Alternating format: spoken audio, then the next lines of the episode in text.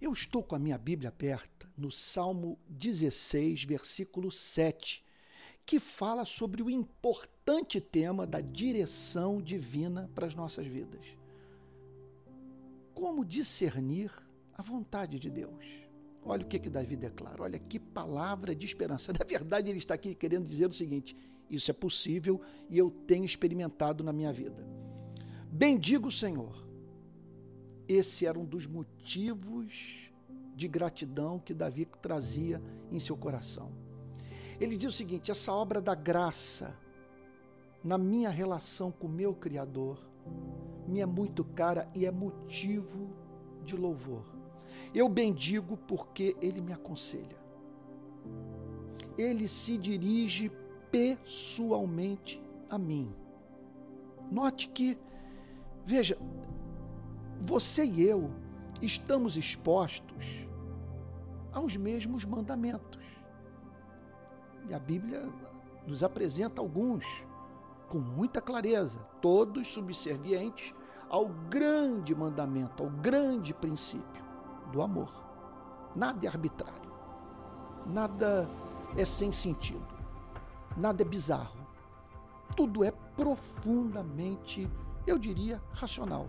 Para quem realmente, para quem teve a razão iluminada pela palavra de Deus, a vontade revelada de Deus é racional, ela, ela se ajusta ao caráter de Deus.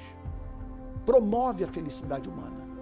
Faz com que você e eu vivamos de acordo com o projeto original de Deus. Agora, a aplicação desses princípios morais é, assume formas diferentes na sua e na minha vida. Hoje, o mandamento do amor está fazendo exigências a mim que talvez não esteja fazendo a você. Ele está pedindo a você e a mim que nós amemos ao próximo, mas a forma desse amor, ela, ela pode é, ter características profundamente distintas, sabe? Na nossa vida, de você ter, estar sendo chamado, por exemplo, por Deus para abraçar uma causa. É evidente que Ele está chamando para que você seja usado por Ele numa área da vida da sociedade. Sabe? Enquanto que, no meu caso, Ele está demandando uma outra espécie de coisa. Eu estou sendo claro? Eu espero que sim. Você vê isso na Bíblia, o apóstolo Paulo dizendo que ele foi chamado para pregar o evangelho para os gentios. E o apóstolo Pedro entendia que ele havia sido chamado para pregar o evangelho para os judeus, embora ele também pregasse para os gentios, mas eram focos diferentes. Ambos chamados para pregar o evangelho. E é claro que o apóstolo Paulo não deixava de pregar o evangelho para os membros da, da, da, do seu próprio povo. Contudo, a sua prioridade era alcançar os que não traziam no sangue o código genético de Abraão, vamos assim dizer. Então, o que Davi está dizendo é que Deus falava a ele de uma forma pessoal. Ele, ele, não apenas ensinava os grandes princípios, mas mostrava como esses grandes princípios deveriam ser aplicados na sua vida. Então, por isso ele diz: até durante a noite o meu coração me ensina. Então, é, essa passagem nos fala de um Deus que se dirige de modo pessoal e íntimo a você e a mim. Então a primeira coisa, a primeira verdade que nós temos que extrair dessa passagem é essa: é possível, no meio de todas as dificuldades que nós encontramos para tomar decisão na vida, talvez uma das mais difíceis é que decidir por algo sempre implica em morte para alguma coisa. É impressionante isso. Você toma a decisão de se dedicar a uma tarefa e isso significa você não poder se dedicar a outras tantas tarefas que cumpriria com muita alegria, com especial prazer não é verdade? Então, nessas horas, nós ficamos atônitos, nós olhamos para algo e dizemos assim: Senhor, eu tenho que morrer para isso, para poder cumprir esse chamado que o Senhor está me fazendo. E assim a vida funciona. E nesses momentos, aquilo que vamos perder é tão caro que nós clamamos a Deus. Ou aquilo que vamos ganhar, vamos falar de uma forma positiva, é tão estonteante que nós pedimos a Deus, Senhor, me ajude a saber com a sua vontade. Às vezes, a escolha implica numa decisão pautada no mal menor. Isso é duro também.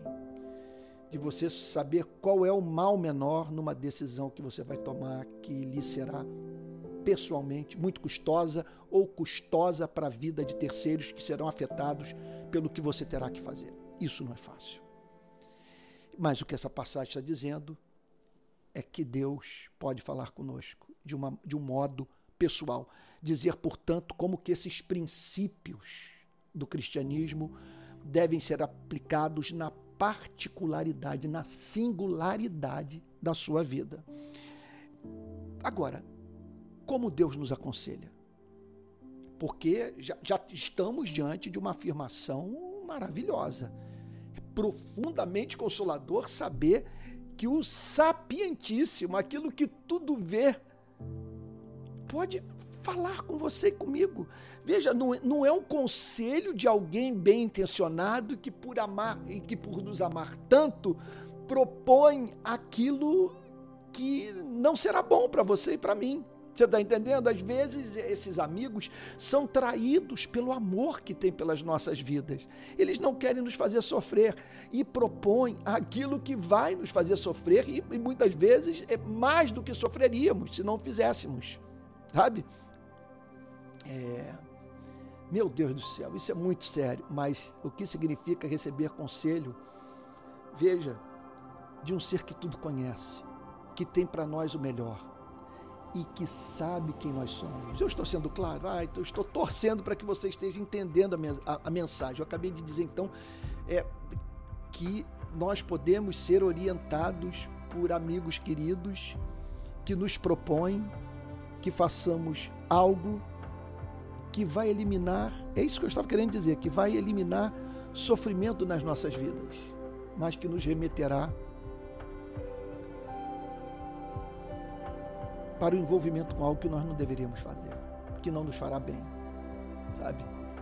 É, meu Deus, mas com Deus não é assim.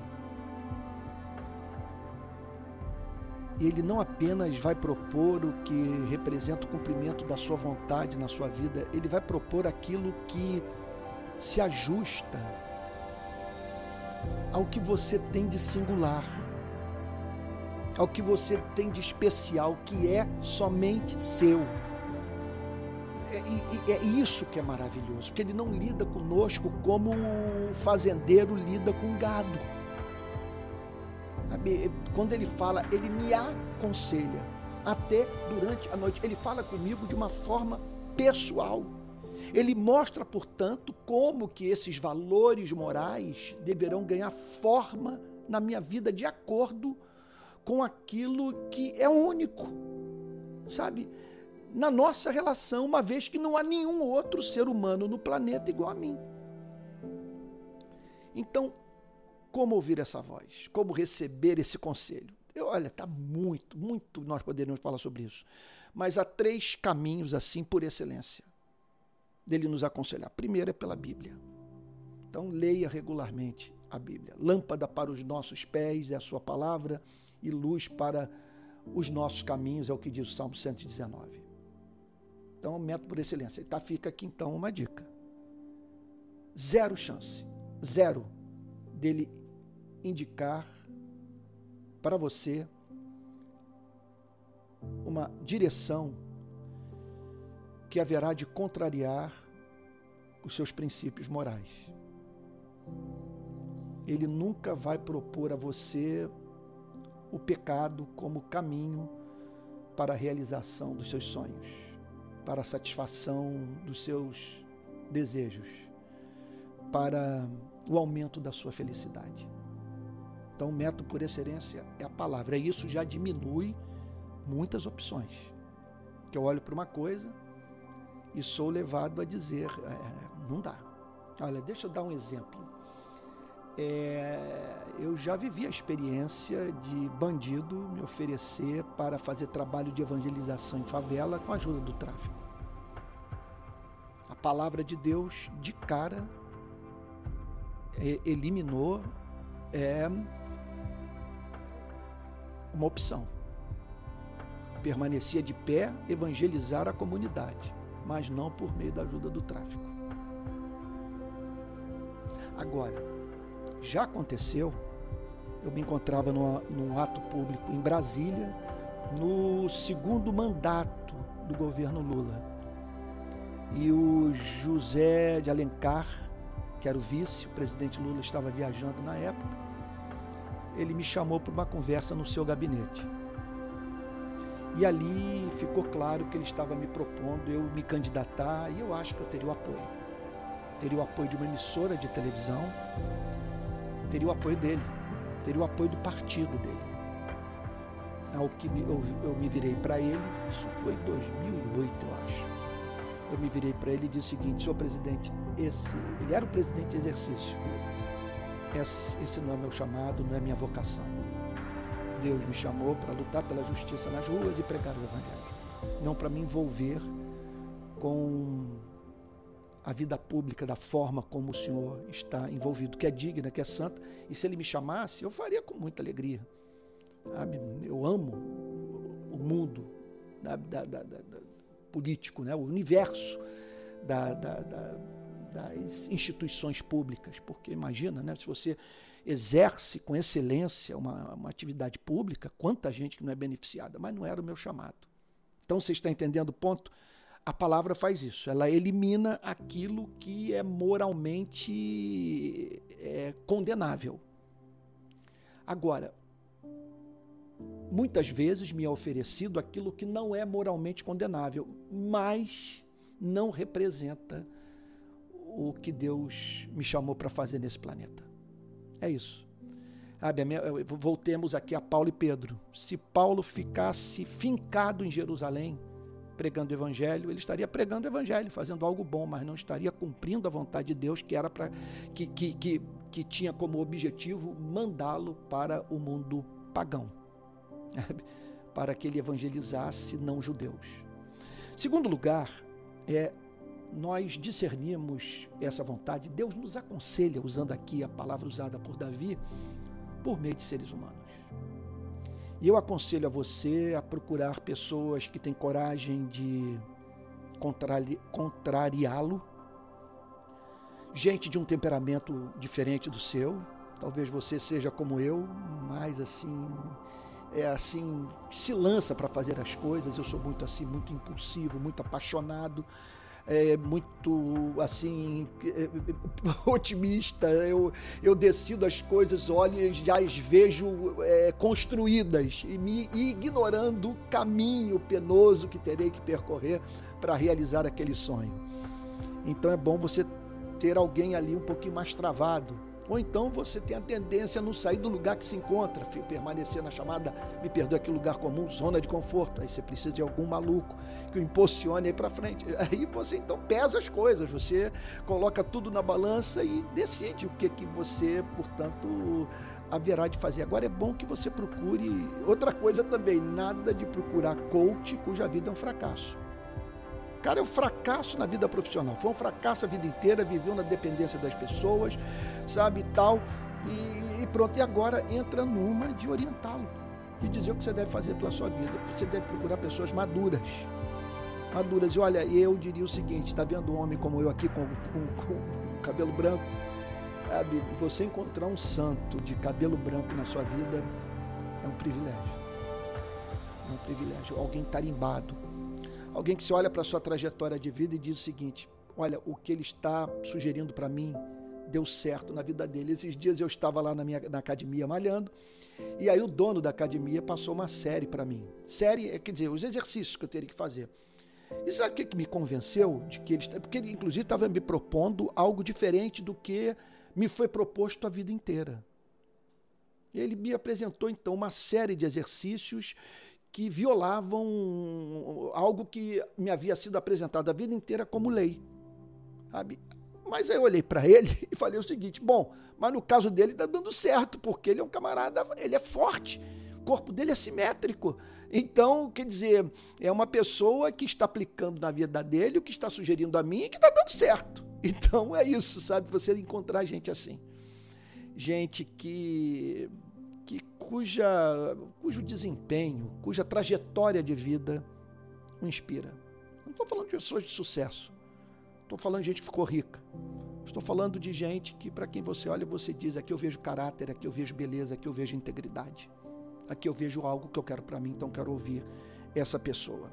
Agora, Deus usa também as circunstâncias da vida. A vida é uma mestra insubstituível. Só perde para a dor. Quer dizer, faz parte da vida a dor. Quer dizer, a dor. É... Deus usa. Ah, mas Deus usa. Sem querer dar uma de poeta, tem coisas que a gente somente vê pelas lentes das lágrimas, com os olhos marejados. Então, as circunstâncias, erros que você cometeu, ou erros que você não precisa cometer para conhecer os resultados, para aprender certas lições, basta você olhar para a vida de pessoas que tomaram, aquele, que tomaram o, o, o caminho que está sendo apresentado a você. E você pode, então você faz uma pergunta básica: funcionou para ela, funcionou para outra, funcionou para os demais que tomaram o mesmo caminho? E aí você decide, portanto, aprender com os erros dos outros. As circunstâncias, Deus usa as circunstâncias, usa as circunstâncias para nós tirarmos lições preciosas para a vida, da, eh, quer dizer, da vida para a vida, sabe? Como também as circunstâncias, elas servem de sinais indicadores da vontade de Deus. Deixa eu dar um exemplo. Quando eu comecei o Rio de Paz, em 2007 com aquelas manifestações, foi um sinal. E até hoje eu interpreto como tal a ampla cobertura de todos os meios de comunicação. Eu olhei para aquilo e falei: Isso é um privilégio dado a poucas pessoas, eu vou usar isso o máximo, que eu vou poder falar com milhões de pessoas. E hoje eu me pego falando com bilhões. As manifestações que nós fizemos em Copacabana, contra a guerra na faixa de Gaza e, e, o morticínio de palestinos, especialmente crianças, e o ataque do Hamas, o ataque terrorista do Hamas é, em Israel, aquilo, foi, aquilo alcançou literalmente bilhões de pessoas. Como é que eu vou dizer não para uma coisa como essa? Você está entendendo? Como é que eu, eu vou deixar de fazer essas manifestações que me dão, que me concedem o privilégio de eu anunciar o que eu julgo justo para número incontável de pessoas. Sabe? É uma coisa assim. Você me perdoe dizer, com todo carinho, eu não sei se teve algum brasileiro, com exceção talvez do presidente da República, cujo ponto de vista sobre o conflito tem alcançado tanta gente no mundo quanto nós do Rio de Paz. E eu interpreto isso como um sinal da providência divina. Então quero concluir o Palavra Plena de hoje dizendo o seguinte: Deus fala. Tem um hino pentecostal que diz: Deus fala, Deus fala. Como é que é? Conheço sua voz de amigo. Deus fala, Deus fala comigo. Diz o hino. Deus quer falar com você. Mas veja, ele não quer dizer apenas amai-vos uns aos outros. Isso ele diz para você e para mim, mas ele quer mostrar o que significa isso na sua vida, na minha vida. Então, nós já vimos como Deus fala eu gostaria de apresentar apenas aqui para concluir o pensamento uma consequência prática. Nós precisamos manter atitude de receptividade à voz de Deus. Se tudo isso é verdadeiro, veja só, se ele fala, se ele aconselha, por que, que nós não estamos ouvindo a sua voz? A nós nos cabe, portanto, manter uma atitude de receptividade em relação à vida. E talvez Davi esteja apresentando um caminho, sabe? Um caminho. Olha o que, que ele diz. Pois até durante a noite o meu coração me ensina. Isso aqui pode envolver sonhos. Ele acreditava nisso. Eu já vivi experiência de interpretação de sonho com, com uma amiga psicóloga analítica, junguiana, portanto, e achei que ela foi muito precisa na interpretação do meu sonho, mas não era um sonho premonitório, Era um recado do meu inconsciente. Eu acredito nisso. Uma forma, portanto, o Freud dizia que o inconsciente, que os sonhos são a principal avenida para o conhecimento do inconsciente. Mas tem que saber interpretá-lo. É, é, já tive sonho também, Deus me dirigiu para tomar decisões na vida, ministeriais. Aconteceu isso comigo. Agora, uma aplicação que me parece mais segura dessa parte B do verso que estamos examinando é aquela que deveria nos mover a durante a noite fazer um balanço do dia.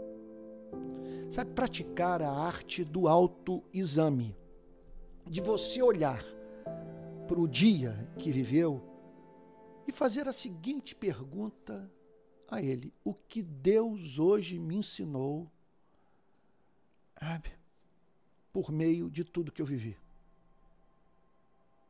E pode ser que você então se encontre falando que Davi declarou: Pois até durante a noite o meu coração me ensina. É isso. Espero que Deus tenha falado com você nesse vídeo. Olha, eu tenho aqui, eu acabei, eu, eu acabei falando sobre Israel, Palestina, e eu quero apresentar aqui um pedido de ajuda. Eu recebi um convite para ir para lá, para ir para a região, para visitar os kibbutz, é onde houve os atentados terroristas e, e estar na, nos campos de refugiados palestinos. É uma oportunidade única para mim. Eu vou poder levar câmera, vou poder levar microfone, vou ter contato com um mundo de gente chegando lá na condição de quem fez essas manifestações e que atingiram os dois lados, que defenderam os dois lados também.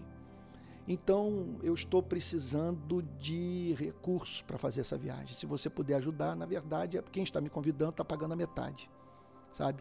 Então, eu estou precisando de 1.500 dólares para fazer essa viagem. Se você puder ajudar, eu peço que você mande para o, o, o, o pix palavraplena@gmail.com a sua ajuda acrescentando 10 centavos para eu saber que essa esse é o objetivo da sua ajuda.